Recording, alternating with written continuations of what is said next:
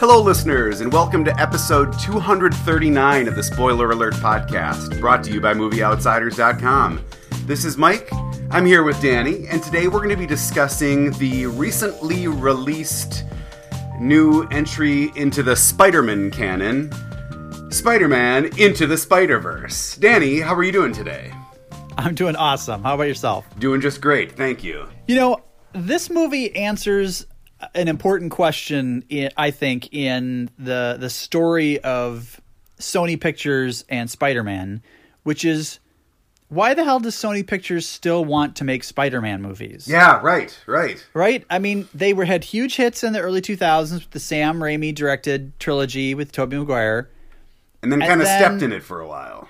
Well, Marvel took over and then they tried to relaunch it um, a couple of times, right? And and their their version of the Amazing Spider-Man and the Amazing Spider-Man 2 were moderately successful, I guess, but certainly less critically acclaimed and couldn't hold a candle to the type of results that Marvel was getting. And then they re- launched another one with Spider Man Homecoming, but really just gave Marvel the opportunity to basically make the movie, right? Sony just gets the check, but Marvel does everything. And the thought was that one worked out really well, so why not just keep doing that? Why the hell is Sony Pictures still so set on trying to make their own Spider-Man film universe? And I think this movie answers that question. Ah, we're, we're already getting into it. Well, yeah. I, I think this movie is interesting just from the perspective of this is a a packed movie release schedule month. December always is right in between Thanksgiving, right. New Year's holidays, uh, and we've got a lot of children's movies being released in this time. So it's almost like you yep. you run out of time to take your kids to all the movies that are out. I mean, normally you got one or two out at a time, maybe one or two animated movies, one or two superhero movies or action movies that are PG uh, rated. And this is a chock full month of family themed releases, this being amongst one of them. Perhaps a little little darker and a little scarier than a Mary Poppins or a Grinch might sure. be, but sure. uh, but also, I mean, just this is a really it, I, I, thought that the timing of this was interesting. I would have expected this movie to be released around Memorial Day. I agree. It is a, a strange kind of spot on the release calendar, and I think it opened to thirty-ish million dollars. I don't even remember because it's been out a week or two now. But if it was the summer, I would have expected this to open 75, 80 million dollars. Right. Huge weekend. But to your point, it's packed. There's a lot going on, a lot of family competition at the theater. Kind of an odd point to put it, but here it is. Know, the, the, we, yeah, here we it is. It. Here we are. Yeah, yeah, yeah. Well, why don't I kick us off? So this is an animated film about Spider-Man. Uh, but wait, wait, wait! Before you get bored and stop thinking you've already seen eight Spider-Man movies, listen to this one. This one actually is about Miles Morales, who is a teenager living in New York City who's a fan of Spider-Man. He, um, his dad's a cop, his mom's a nurse but he somehow has gotten the opportunity to go to this sort of high end um, private high school where he's working to fit in. So a lot of teenage angst, a lot of I like girls, they don't like me, trying to fit in sort of anxiety. And he, he works with his uncle Aaron to develop his graffiti skills. Uh, and one night, while while working on his graffiti skills, not only does he get bit by a radioactive spider and develop Spider-Man skills, he returns to that scene days later to find the real Spider Man fighting the Green Goblin in the middle of a giant um, laboratory and particle accelerator where Wilson Fisk, a- aka Kingpin, is trying to smash universes together for some nefarious reason. Now, the result of this is Miles meets another Peter Parker after one Spider Man dies and realizes that there is a whole universe worth of universes all coming together, and all their spider people have somehow jumped into Miles' universe. And this is largely just an excuse for us to meet Miles, to watch him grow and, and kind of develop his powers as Spider Man, and provides tons of fights and action and humor and hijinks from all the various spider people who've crossed over into this universe. Right, right. And the result, I think, is a comic book on the screen and a hell of a good time. Yeah, And yeah, that's that's fine. Yeah, yeah. So that's a podcast plus my initial thoughts. What you're your you're, you're thoughts? interested. You liked it. Okay, good. Glad Yeah, yeah. You know, I was so interested to see this film because uh, you know it's it's not my thing yet. I couldn't believe what I was reading about it in the couple of weeks since it had been released before I was Yeah. able to take my kids to see it over Christmas break. And I mean, it's like 98% fresh on Rotten Tomatoes or something like Yeah. that. And we've certainly had our issues with these aggregator things, but I mean, this right. is pretty high up there, widespread critical acclaim. So I couldn't wait to see it.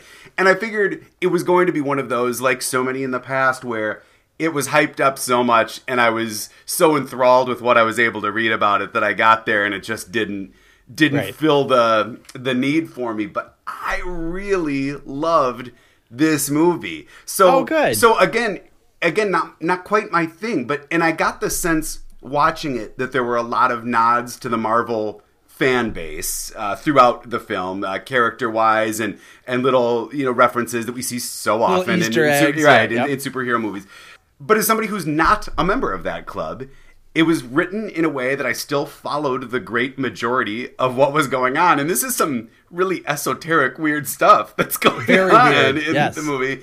And and it there was no dependence that I had seen five other films in order to understand most of what was going on there. And so right out of the gate, I was just sort of like, "Oh, you won me over by making this a film that I don't need to have seen eight other Spider-Man movies to get what's going on here." Right, It, right. it was that was I, it was well crafted from that perspective. I agree, and I think given that there have been eight other Spider-Man movies, this felt incredibly fresh. Yeah. it felt like they really just reinvented the whole thing, and I was wildly interested in just about everything going on the whole time. Yeah, I, I what I wrote down. Uh, one of the things I jotted down early. Uh, this movie isn't cut frenetic the whole time, but there are several periods in the movie where you have a montage that is cut just just crazy, fast paced, and I, I described it like a, a psychedelic episode of Thirty Rock.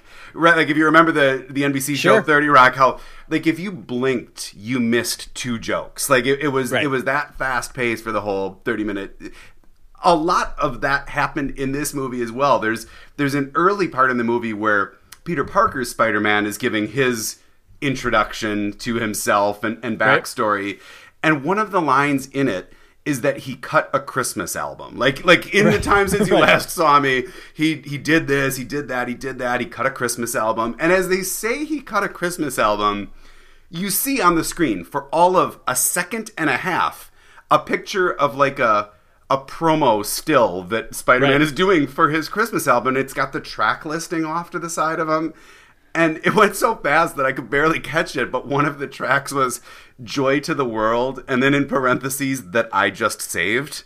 And I thought it was one of the funniest things, and it was like a joke that somebody spent a ton of time inserting into this movie for one second that I have to think 90% of people won't even see. If you were if you were looking down to get a handful of popcorn, you missed that. Right, right. And I and there were tons of those throughout that. So that, that was just one that I wanted to put out there. But there's this really fast paced montage sequences with really funny little snippets in there. Well, this movie does a lot of that, and it's really brave with the reinvention of Spider-Man. Like on the one hand, you know, you mentioned the the Easter eggs and the nods to the fanboys and the the Marvel fan base. You know, comic movies have to be so slavishly faithful these days, otherwise they get this backlash. get mad. Yeah, right, Yeah, right, yeah, right. that's not how he was. That's not canon. And this one, there's one whole universe where Jake Johnson's Peter Parker uh, and Spider Man, he he gets divorced. He gets out of shape. He's just sitting around like depressed, eating pizza with his gut hanging out. Like it's just really irreverent and kind of mocking the idea of Spider Man. Yeah. And then, of course, by the end of this movie, that same Spider Man is back in shape and he's got his life together and he's going to go back and be the best Spider Man he can be. I I mean, frankly, between Miles Morales, this Spider Man, Spider Woman, Gwen Stacy, uh, Peni Parker, Peter Porker, and Spider-Man Noir, I would see a follow-up movie with any of those characters. Wow. Okay. Okay. Uh, like if there was a new animated film tomorrow that was all about Peni Parker, I'd be like, oh, I better go check oh it wow. out. All right. So I mean that they they mocked things, they poked fun, and at the same time they brought such life back to Peter Parker and to all these characters. It's like roll a die and whichever face comes up, let's make a movie about that. I'd I'd buy a ticket. Uh, and you know you you hinted to it earlier we, we haven't even really talked about the visuals of this movie which are unlike Hmm. anything i think you've ever seen Ever, in a yeah. comic book adaptation I- I, mean 50% of it you you kind of feel like you're reading a graphic novel uh, in an animated theater environment due to Yeah. the the way they kind of intercut the visuals and so i would just say that a story about multiple dimensions converging seems like something that's been attempted in this world before in Right. live action superhero movies and it would leave me with my eyes rolling yet i think that the graphical effects here were so cool that all of that backstory it, it, it just felt okay i think the visual the visuals were somehow simultaneously old school and high tech if that even makes sense like I, I, don't, I don't know that sounds totally stupid but it, it- well, some of the characters instead of being fully uh, colored, Would they're have, like, the using like the offset dots. Yeah, that you yeah. see like in an old comic book where maybe they didn't Right. quite line up. Right. Yes, it was very cool. I, I thought that that was a, re- a really neat touch, and and I'll also throw on there because I always need to talk about the music. The soundtrack choices here were fantastic. I think they didn't they didn't use pop music a ton, maybe like half a dozen songs throughout, but this is a soundtrack that has Black Sheep, Biggie. And the theme song from St. Elmo's Fire in the 1980s, which I thought somehow landed perfectly in that scene and like I, I mean almost laughing to the point of wiping tears away from my face like why did they pick this song and yet it's so great in this moment uh fantastic job on the visuals and the the audio here too The visuals are stunning. And so years ago, after Watchmen came out, uh, that was a Zack Snyder directed film, the adaptation of the the Alan Moore graphic novel. Um, they had these Watchmen uh, animated comic shorts. So they were like 15 minute movies, but it was really just kind of a comic book, but the camera sort of panned every once in a while. And there was like, it was, you know, like an audio book. So characters were dubbed. It was really crude, but I feel like that was someone's idea of a comic book come to life. And this is as close to a com- like you're like you're in a comic book, but you're reading a comic book. But I was stunned. Yeah. The- but the look and feel of it is unlike anything you've seen in an animated film or in a comic book movie before. I also just have to say I love not only all the weird characters, I love how each weird character was allowed to be fully true to their universe. And two examples of that are Spider Man Noir, who's like a black and white 1930s, 40s detective. He's wearing a trench coat and it's always blowing. It's always like blowing like a cape in the wind. Yeah. And they even make a joke about it like where's this wind coming from? We're in a basement. you know, but but his his coat is Right, always and he's in black and white. And then I love that Peter Porker when he's fighting, he can reach in his pocket and pull out an enormous wooden mallet. Just like out of like a Bugs Bunny Looney Tunes cartoon Right, because right. that's his universe and it's like so it's they're all in this one, but their traits and powers and what makes them special and unique. It's not like they had to suddenly conform or like now now Peter Porker can't do weird things because in this world he's a pig. He's just Peter Porker come to life right, here, right, right. and I thought that was so smart and fun and exciting. And I never knew what any of them were going to do, so all you could just sit back and watch and smile. I would say to to counter what I really appreciated regarding the the visual effects of this film and and I guess I'd even say that it it takes CGI almost to a new level where like we become so desensitized to what can be done visually in a movie now. You can land a, a spacecraft anywhere, and you can blow Right. anything up. Th- this was this was taking it to eleven, and I I really enjoyed that for about an hour and twenty five minutes. And so I would say I felt like the final battle scene maybe got a little too trippy. Like now we took it from an eleven to a twelve. And then it got a little long. Like I, I guess I Oh, felt okay. like I was buying what they were selling one hundred percent for 74% of the movie. And then I just started to get almost tired. Maybe my eyes were just getting tired with everything that was happening and The assault. I, yes, I, I was a little yeah. exhausted by the time I walked out of there. It, I mean, this is you know, a Pink Floyd laser light show at the end. It was it Yeah. was crazy. It was like the Doctor Strange. You remember that movie? Yeah, with the, uh, yes, all the yes, yes. psychedelic, Right. different universes. I mean, especially at the end in that super collider scene. You know, it felt like you know a kaleidoscope with craziness coming at you from every direction, right. and yeah, it was exhausting. But I, I like that's what I thought was so cool about it. For me, it was it was absolutely the only thing that I wrote down as a criticism from my point of view of the film. I felt like it, it, it just taking it from eleven to twelve got too much, and and then I was like, the last fifteen minutes, I'm tired.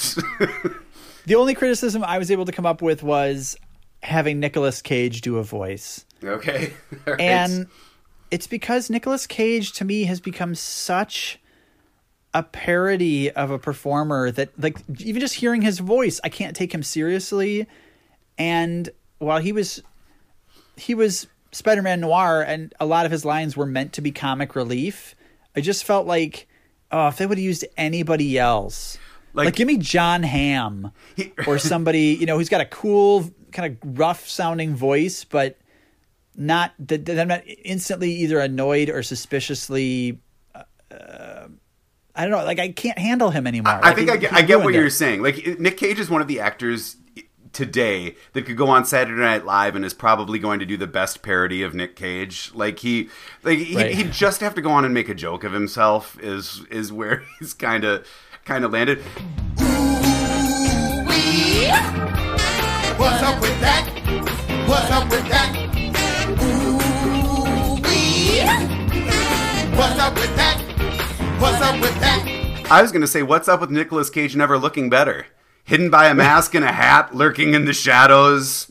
Spider In Noir an is a- animated film? It's a good look on him, I would say. Yeah, He hasn't looked be- better in years. right. What's up with the scene where the the cops say that Spider Man is is pulling a homeless corpse Oh. behind the the train? God, that was funny. a homeless corpse. That's all they could come up with.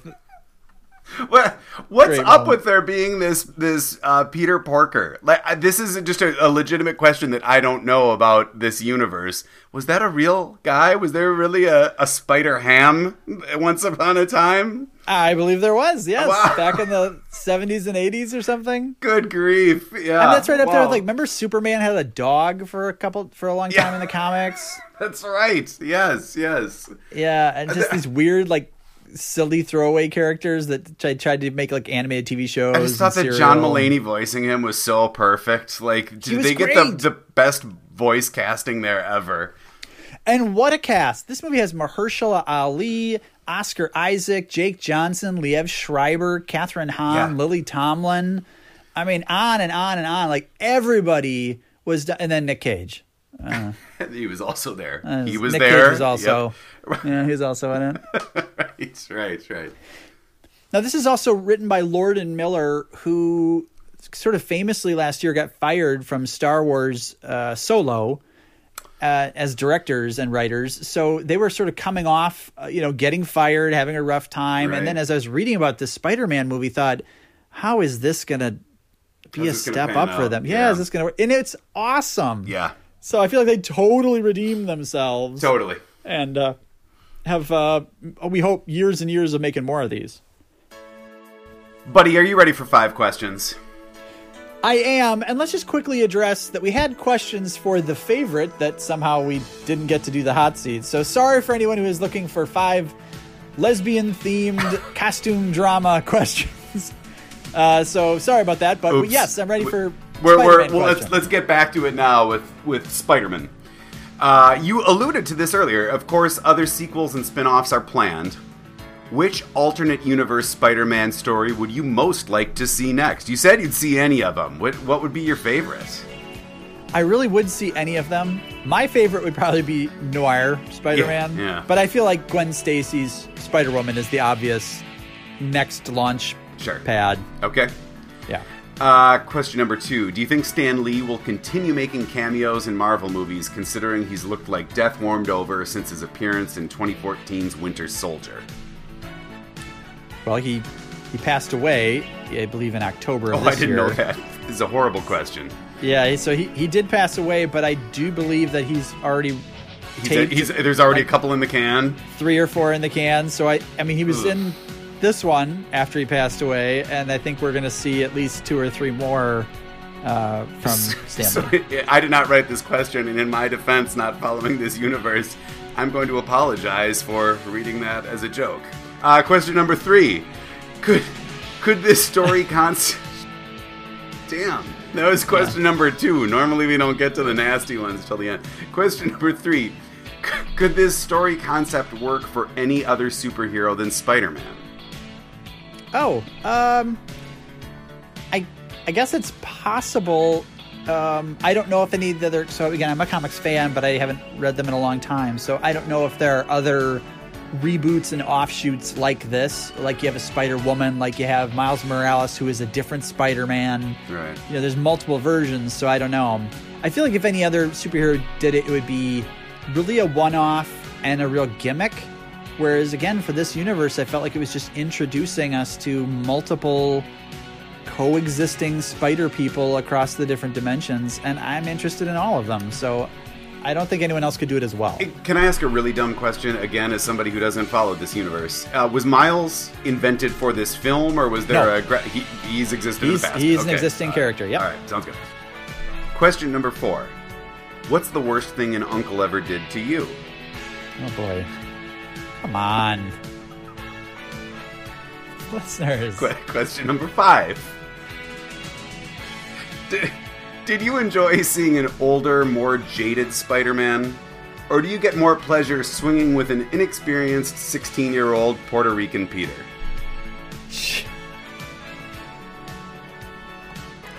Let me say this about Miles Morales, because I think you'll find this interesting. So, in the movie, Miles shows up to his Uncle Aaron's apartment, and Aaron is watching the show Community, which starred Donald Glover. Right, and Donald right. Glover in that episode wore Spider Man pajamas, and for a while online was sort of actively trying to uh, lobby to become the next Spider Man because he wanted to be it. Well, the creators of Miles Morales saw Donald Glover in that episode and modeled some of their character Miles Morales on Donald Glover wow, in his pajamas. And Donald Glover plays uh, Uncle Aaron in the movie Spider-Man: Homecoming. So that little cameo he has there, he's playing the character Aaron, who, who Very goes on. Yeah, yeah. That, so that's a that's kind a of fun a, Easter a egg. meta yeah. of a right, you know right. the TV show inspiring the comic book, which later in the movie, which is I like a different that. movie, and they reference in the movie. Yeah, so I thought you'd like. Oh, very neat. Yeah. All right. Uh, That's five questions. You didn't even need to answer a few of those, but that's all right. We'll All right, that's we'll, we'll let it go. Well, buddy, I think it's pretty apparent that we both enjoyed the hell out of this one. Let's put a bow on it. Uh, what, what? How do we wrap this one up? Well, from a final thought standpoint, and I know it's not to that point yet where we're going to talk about our sort of top lists for the year, but I'd put this up there. And oddly enough, I feel like three of my top five this year are either for children or animated films. Oh wow. Okay. I feel like between this and Paddington 2 and Okay. Isle of Dogs, All right. All right. I think this is a fantastic year for gutsy, bold, t- super creative stories that uh, kids could watch as well. It didn't have to be crazy, disturbing, and graphic. sure. Sure. Uh, trust me, I got a couple of those in the top five as well. But Did uh, Quentin I Tarantino just- make a movie this year? No, we, not we, this year, we don't have anything to counterpoint this. Yeah. right. what about you? I mean, oh, you you took your kids. Did I, your I took like the it? kids. The kids really liked it. Um, I think you mentioned that maybe. Uh, no, it, it might not have been you. Maybe uh, it was one of our uh, listeners who had told me that their youngest got a little spooked. Did your kids see this one or? I only took my oldest because I thought it'd be a little scary and confusing for my younger. Yeah, so um, Christian, there I, there were a couple of points where I glanced over and noticed him sort of hiding under his tray table. Like, uh, Yeah, yeah. I, I think uh, the the villains were a little creepy in the, in Yeah, this yeah. one, and some of the scenes got visually very intense, but they both did like it and both left saying they really enjoyed it, which I was even Oh, cool. surprised that Claire wanted to see it. This didn't seem quite up her alley, but they both both really enjoyed it and uh, yeah i would say as i was leaving there i was shocked to say it would be on my top 10 list for the year as well Whoa! yeah yeah I mean, after Thor Ragnarok last Yeah, year, right. and then this one, you're just a full fledged comic nerd now. occasionally you can get me in that spot yeah Boy, yeah. you are just a big comic guy. I know. you know me You- so, how many comic book movies are we going to see next year? Pro- well how many are coming out probably, Probably all 10 of or them 12. yeah Now, we did not go see Aquaman. correct I did not force us to see that one. correct yeah uh, you saw that movie No, I haven't seen it. oh you didn't see it yet okay all right no. all right I, I said yet because I'm sure I will see it. Right, but we've we've got our next four planned. I can't imagine that could possibly hit that list. so- It won't hit the next four. What? Uh, so one of the next films we'll be seeing though is Vice, the Adam McKay written and directed uh, biopic of Dick Cheney, starring Christian Bale. So that'll be our next picture. All right. Uh, it was released on Christmas, and uh, hopefully we'll get a chance to review it. Nominated for a go see it. hundred Golden Globes or something like that. Right. There's only like ten categories, but it's got a hundred nominations. it's fantastic. All right. Sounds fair. All right. Well, good talking to you, buddy. Thanks for listening to the Spoiler Alert podcast. Please visit us online at movieoutsiders.com, where you can see what films we'll be discussing next, comment on our recent episodes, suggest movies to review or topics to discuss, or submit questions for the five questions segment of the podcast. Stop by and visit our Facebook page at facebook.com forward slash movie outsiders, and be sure to follow us on Twitter at movie outsiders. If you're a fan of the show, we'd really appreciate you leaving a review on iTunes, Overcast, Stitcher, or whatever podcast subscription service you use.